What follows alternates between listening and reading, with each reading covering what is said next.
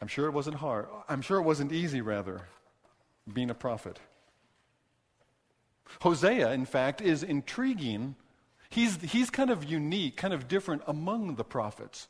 Hosea is sort of different in that uh, in this book, God confronts his people. Well, you say that's not so unusual. God confronts his people in, in, in most of the prophets. But in this book, he, he confronts his people pretty in a, in a, in a, in a very personal way. He, he confronts their un, un, unfaithfulness. He talks about trouble, he talks about judgment, but, but God confronts his people. His, Hosea's message is, is, is very personal to God. But Hosea's message is unique among the prophets in that Hosea's message is very personal, even painful to Hosea instead. Hosea is told to do something hard. Hosea is told to do something that he's not really going to want to do. It's something you would not want to do, although it might be something. It probably is something at one level or another that you have been told to do by God as well. So Hosea is a good example of what it's like to get into God's personal message. Hosea's own story is part of his prophecy. Hosea's own personal story parallels his message to us. I wanted to do this as a first person, a, complete get into the character again and, and come to you this morning as Hosea. And yet the story was too hard for me, actually. What's there? I, I do want to tell part of this from Hosea's perspective. In fact, most of it, I want to tell it from Hosea's perspective. But to actually try to come to you as Hosea, I don't think I could do it. I don't think I'd do it justice. It's a painful story. It's a hurtful story. It's a, it's a story where, where Hosea's own experience of love and of marriage, the, the promise of faithfulness is smashed upon the rocks of infidelity. Not just once, but repeatedly. Can there be any way to put that wreckage back together again? Is there any duct tape that we could wrap around Hosea's heart that would somehow hold him together, could somehow bring this marriage back together again? And yet, it's not just a story about Hosea and his marriage, it's a story about God and his people. It's a story about God's people, not only in Israel, but a story about God's people right here at Brush Prairie Baptist. Would you pray with me? Father, would you help me in this message? Lord, this is your word to your people. Lord, I don't ask you to make a hard message easy. Lord, let it be a message that's hard to hear, even if it's somewhat a message that's hard to share. Father, make it even more a message that is hard for us to forget. Lord, more than anything, we need to know your heart. And to know your heart, we also need to know something about your hurt, something about your loss. And in the face of that, still, something more about your mercy. Father, we need to know your mercy and that for ourselves because this world around us needs your mercy and they need to see it in us. So, Father, take your word, take your message, the life of this prophet, and pour it into our lives this morning. We ask it in Jesus' name. Amen. Now, God's complaint against his people, as I mentioned, is, is, is told partly in Hosea's own personal story. So I want to start there. I do want to want to back in. I want to I want to I want to tell that first person. I want to speak as if I was Hosea even if I'm not. Let's imagine I'm Hosea. It's about 760 BC, before the time of Christ. Uh, the uh, King Jeroboam is on the fro- throne. Isaiah, a very well known prophet, hasn't come on the scene yet. I'm a young prophet. I'm a young man. I'm, I'm just out of prophet school. I got my prophet's diploma hanging on the wall there in my hut there. You know, I'm kind of excited. This is, this is sort of a cool thing. And, and, and, and, and God speaks to me. Well, they told me that was going to happen in the prophet school, but God speaks to me. And you know what he says? God comes to me and he says, Hosea, I love you, and I have a plan for your life. Oh, you caught it too, didn't you? It's what God didn't say that bugged me a little.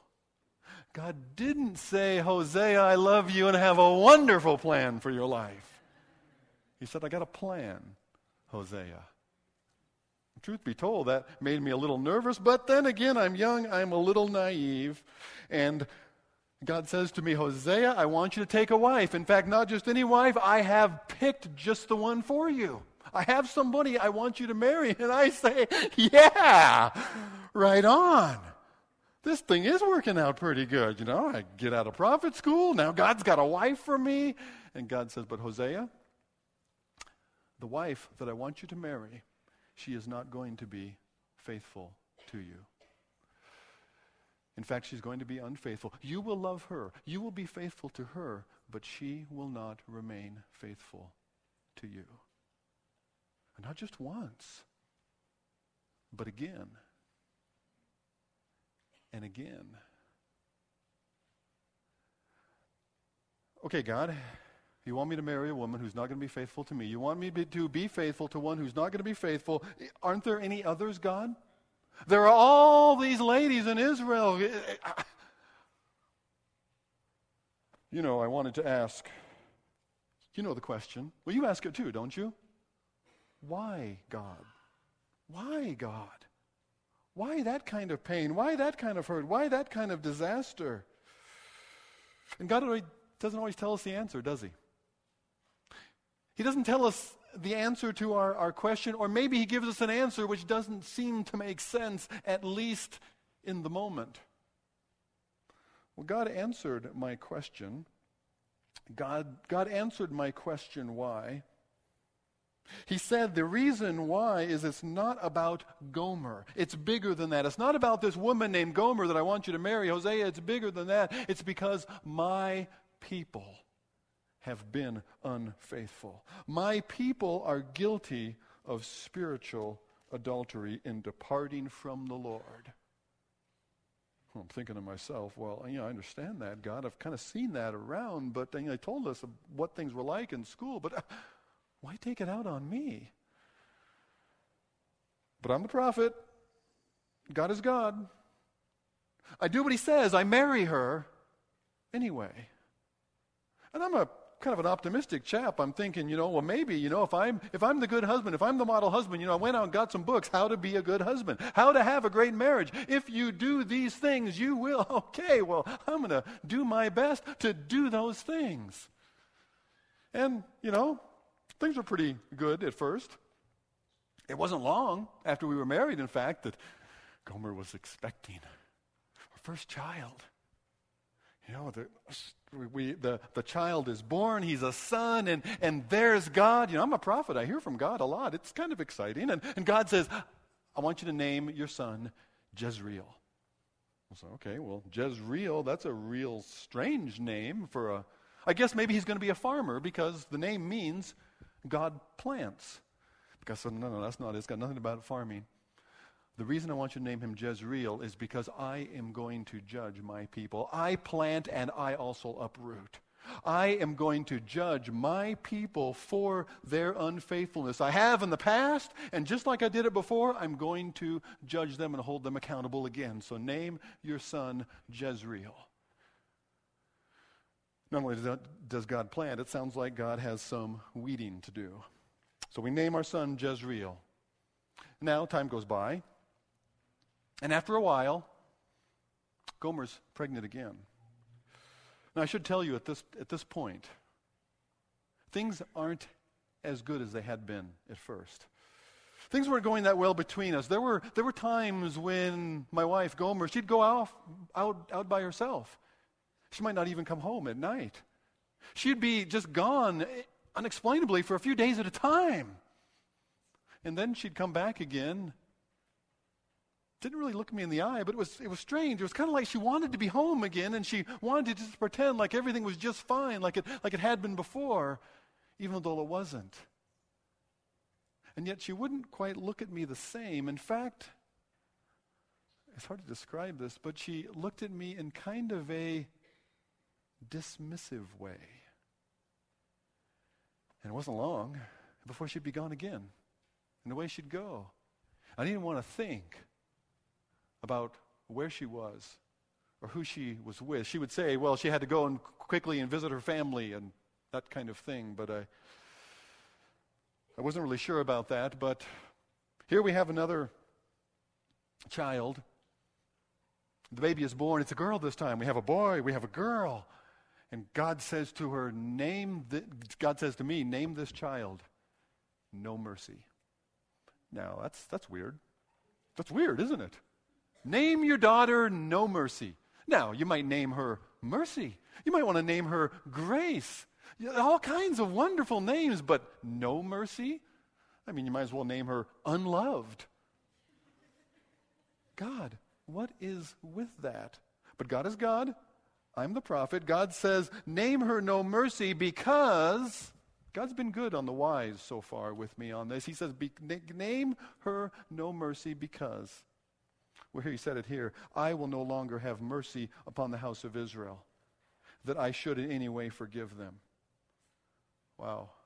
My daughter is going to be a walking testimony that God's judgment is hanging over this people and is about to fall. That's a heavy load for a, for a little baby girl to bear, to, to bear, don't you think? But this is it. This is God's demonstration in our lives to his people. The baby was hardly wound, little no mercy. And Gomer's expecting again.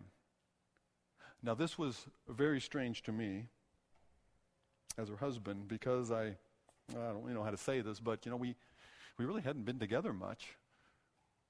She'd been away a lot. And even when she was at home, she wasn't close. And so our family certainly wasn't like it should be. And yet, here again, She's pregnant. She's expecting. The real kick in the gut came when it was time to give her name. His name. This was a son. And God says, This son you will call not my people. I didn't want to think about it. I suspected. But I didn't want to say it to myself. And yet, God wants me to say it to everybody. God wants me to take this child that has been born to my wife, to name that child. He wants me to name this child, not mine, not my people. Ugh. I guess that's a colorful way to say that our marriage is in shambles. Our marriage is in ruin, beyond salvage. God, why would you do that to us? Name her, name him rather, not my people. For God says, You are not my people, and I am not your God. Ah. Oh. I don't know. It seemed like that was a harder kick in the gut even than for God to say that this child is not mine. God declares to me through this naming that we are not His. And perhaps I begin to, I can't really say it's a why, it's a because. I can't really say this is why God has done this, but with this hole that is ripped open in my heart, what that has allowed is there's an open space, a ragged, bleeding space, but there's an open space for something of the truth of God to seep in there. This was not just about my wife, it was about God's people. But it wasn't just about God's people, it was also about me. They had been unfaithful to God. we had been unfaithful to God. It was almost as if God and I were sitting together, nursing the same wounds. That in the same way that my heart was so torn in my wife's unfaithfulness to me, that's how God felt on a much grander scale for his people's unfaithfulness to him. For they're turning to all of these other so called gods, for chasing after prosperity. And eco- uh, the economy in our country had been booming, and now it was in decline. Morality was in a nosedive. I saw that in my own house. And in the midst of this, people were, were scrambling after some sense of prosperity, trying to hold on to the good times by serving anything that they thought could deliver it to them. Neglecting the God who had given them this land and this place and this relationship with Him in the first place. Oh, God had a lot to say to us. He began to, he began to speak his mind in chapter 2 of the prophecy that I wrote. I wrote it down. Prophets often write books. Have you bought a copy? Help a starving prophet, would you? God said, Rebuke your mother. Rebuke her, for she is not my wife, and I am not her husband. Let her remove the adulterous look from her face and the unfaithfulness from her bosom. Otherwise, I will strip her bare. I will make her as bare as on the day she was born. I will make her like a desert. I will turn her into parched land and slay her with thirst. I will not show my love to her children because they are the children of adultery. Their mother has been unfaithful and she has conceived them in disgrace. She said, I will go after my lovers. Who will give me my food and water, my wool, my linen, my oil, my drink? Therefore, I will block her path with thorn bushes. I will wall her in so that she cannot find her way. She will chase after her lovers, but not catch them. She will look for them, but not find them. She will say, I'll go back to my husband as at first. Things will be okay.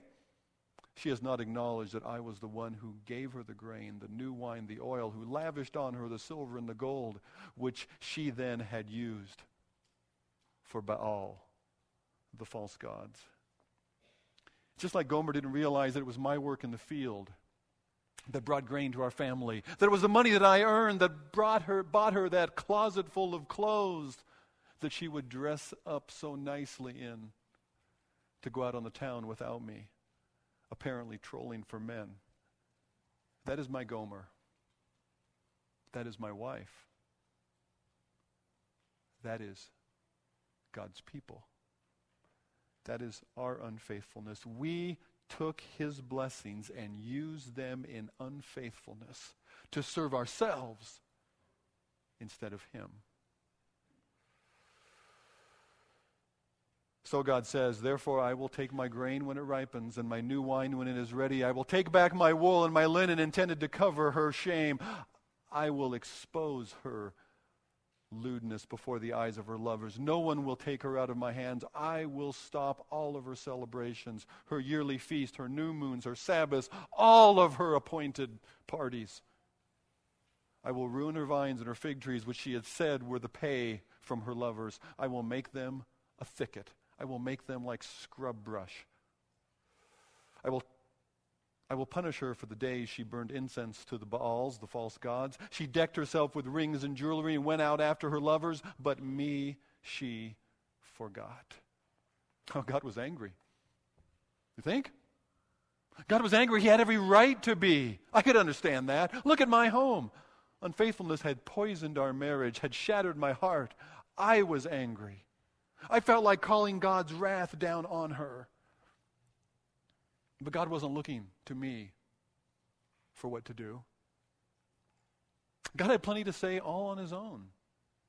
The prophetic word that God would next speak was a startling word, but to me it was a scandalous word. How could God say that? Well, he did. He said, Therefore, in view of what she's done, therefore, I am now going to allure her. I'm going to lead her into the desert. And there I'm going to speak tenderly to her. I will give her back her vineyards. I will make the valley of trouble a doorway of hope. There she will sing as in the days of her youth. In the day she came up out of Egypt, in that day declares the Lord, you will call me my husband. I will remove the names of the Baals from her lips. No longer will their names be invoked. In that day I will make a covenant for them. The beasts of the field, the birds of the air, the creatures that move along the ground, bow and sword and battle I will abolish from the land so that all may lie down in safety. I will betroth you to me forever. I will betroth you in righteousness and in justice. In love and compassion, I will betroth you in faithfulness. You will be my engaged, my promised one, and you will acknowledge the Lord. I will Jezreel. I will plant her again for myself in the land. I will show my love to the one I called. No mercy. I will say to those who were not my people that you are my people. And they will say, You are my God. In the face of my wife's shameful unfaithfulness, she left me. I let her go. But God has not let us go. Could we still receive God's mercy? Is there mercy left for a people who have been unfaithful to the true and living God, the one who owns it all? Is there any mercy left for us? Could there be? That shows what our God is like. That your love, O oh Lord, reaches to the heaven your faithfulness, O oh God, stretches to the sky. That's what our God is like. I could never love like that.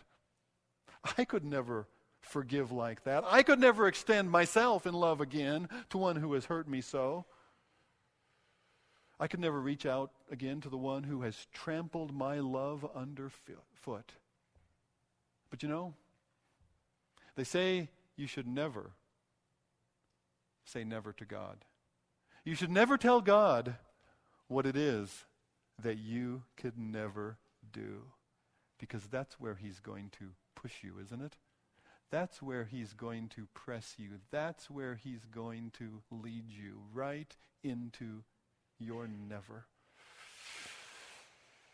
God has a way of leading us right into the very things that we would say, I could never do. God had shown me the depths of His love and His faithfulness. But it was more than about Israel. It was about me. It was more about it was more than about his people generally and his attitude toward them. It was about his attitude toward me. And out of that his attitude in me. God had shown me new depths of his love and his faithfulness, that God's love is greater than all our sins. God's love is for the unlovable. God's love is even for my Gomer. Just as I was getting it, God spoke to me again. Chapter 3 in my book. God says to, the, to me, Go and show your love to your wife again. Though she has been loved by another and is, and is unfaithful, love her as the Lord loves Israel. For they turn to other gods and love the prosperity that they think these other gods can bring them. God, this is different. Wait a minute, God. You, you, you tell me that I should love as you love, that I should forgive as you forgive. But Lord, I'm not God. I don't have that kind of mercy. I don't have that kind of love. I don't have that in me. I can't do it. God, I don't have to. She has betrayed me. She has gone, and I have let her go. I have written her off. I don't have to do this. And God says, Well, maybe. But he seemed to whisper into my heart, but you can. You can. Just as I have loved my people, so you can. it wasn't a matter of have to. It wasn't a matter anymore of just the obedience of the prophet. Now it was a matter of something that out of God's love I could do. God made me a prophet, a prophet named Hosea, a prophet named Hosea whose name means salvation. I didn't know. I thought I was going to tell of God's salvation, but God had a different plan. God had determined that I would show his salvation, I would show his forgiveness, I would live in his mercy. God has walked with me into a place where I could speak of his love not only with my words, but in my life. And so, I asked around. I figured the kind of place I would probably find her, and sure enough, I went there and I paid a price. She had, been, she had sold herself into slavery by this time. And so I went and I paid a price to redeem her again. It wasn't much. It was discounted, in fact. A few silver coins, a couple bags of barley, and I took her for myself again. And I took her out of the city, off to a lonely place, a quiet place, away from all the distractions, and there I could speak to her. And I told her, I said to Gomer, I have redeemed you, and you are mine. You're going to live apart from all this that you have run to. You are not going to be with any man, not even me. But in time, when you are ready, you will again be my wife. And I took time to show her my love, to show her that she could trust me that she could entrust herself to me. And in the process, I begin to taste something of God's love for me. I begin to taste something of the joy of having someone that you loved but lost restored to your arms again. And I realized that I was getting a taste of what God Himself desired most of all from his people. God was right. It was a wonderful plan. It was a trail of tears to a beautiful place. As God Himself said, the valley of trouble became a doorway of hope. That's Hosea's story. It's a difficult story. I have trouble telling the story. I, I, I have trouble entering the raw emotion that is there. I need to soak in it still. I'm afraid to mess with the raw emotion, the human experience of that story. But the truth is, this story comes closer to many of us than we would want to admit, than we would want to acknowledge. But we need to admit it, at least to God. First of all, let's take Gomer. Perhaps you identify with Gomer. Perhaps you would say, Yes, I have been unfaithful. You can see that in relationship with God. Perhaps you can see that in relationship to people, people who have trusted you and you've been unfaithful. It may be to your spouse, it may be to your children, it may be to your employer. You know, unfaithfulness. And in marriage, a breakdown doesn't just happen just like that. You know what happens oftentimes? There's a busyness, there's a, a drifting apart, there are other distractions and attractions, and over time, without intentionality, you wind up, you wake up someplace that you never thought you would be. God's people had gotten careless in the relationship with Him, and they had drifted other places. You identify with that story. You've been unfaithful. But you need to know that just like for Gomer, God had said, Those who had no mercy would have mercy. Those who were not my people will be my people. I will be their God. There is mercy. There is forgiveness. We try to hide from it by pretending it's okay. We try to, you know, just ignore it. maybe it'll go away. It, it won't. It's not okay. But come home. Trust yourself to God's love for you.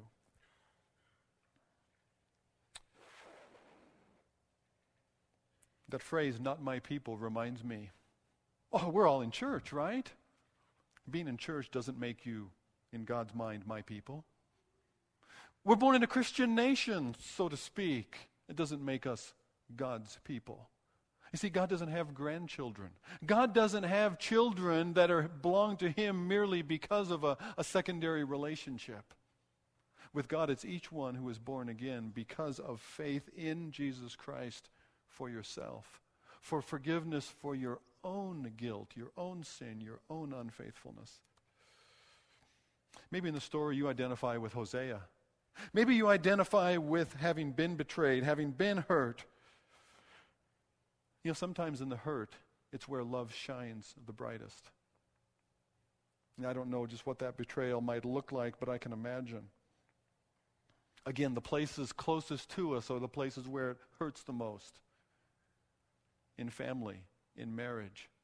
Maybe you feel like you, you and your faith and everything you've believed and have been betrayed by your own children as they have grown up and gone other directions. You want to continue to love. Something inside you does, and, and yet you don't know how. God calls us to love again, to love still. Now, I'm not suggesting that in, a, in an abusive relationship you open yourself up again to further abuse. I'm not asking you to put your safety at risk, but I am asking us to put our pride at risk. And often that's in the mix, isn't it? Often that's partly where it is. I've been wronged, and you will not do that to me again. I have been offended.